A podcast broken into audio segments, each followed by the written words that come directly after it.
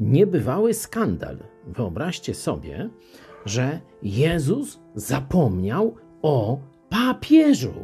Niesamowite, niemożliwe, nieprawdopodobne. Przecież, tak jak naucza nas Kościół Matka, papież jest zastępcą Chrystusa na ziemi i w jego imieniu sprawuje władzę nad Kościołem i nad wszystkimi chrześcijany w całym świecie. No oczywiście kucypały niesamowite, które e, księża katolicy ludziom opowiadają, a teraz na poważnie. Otwórzcie sobie Biblię, ostatnią księgę, objawienie e, świętego Jana, apostoła Jana, e, i tam Jezus wybiera się z wizytą do kościoła pierwszy rozdział, dwudziesty werset. Zobaczcie, e, tam jest więcej na ten temat. I później drugi i trzeci e, rozdział to są właśnie wizytacje. I teraz ciekawostka.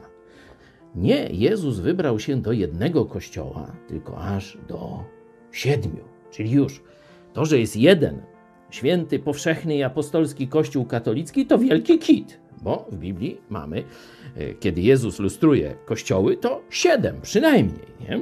Też przecież nie jest napisane, że to są jedyne, ale siedem jest na pewno. No i teraz, e, jeśli papiestwo to jest e, pomysł Jezusa Chrystusa, no to oczywiste jest i papież jest tym jego zastępcą na ziemi, no to jak on wizytuje te kościoły, no to na pewno wziął papieża ze sobą, albo przynajmniej do tego papieża coś powie, no tutaj zajmij się tym, albo zrób to i tamto. No i teraz challenge do katolików.